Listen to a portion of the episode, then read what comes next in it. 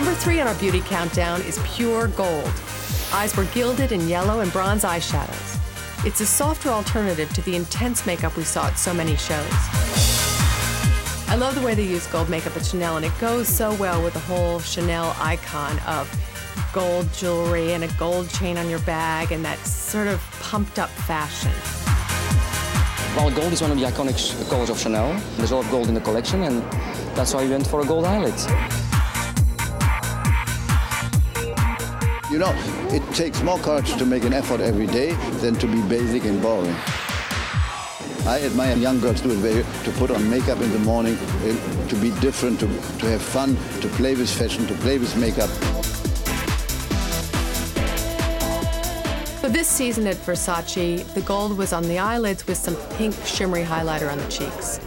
Lovely, gorgeous, glamorous, burnished browns all around the eyes. More of a neutral brown, not very coppery. We found a cooler brown to go on the lids.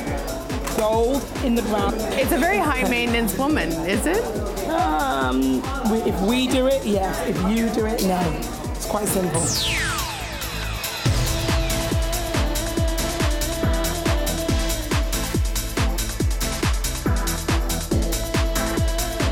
It's a new woman. It's a new woman. She's very sophisticated, very uh, driven. She's a woman who's driven to something new.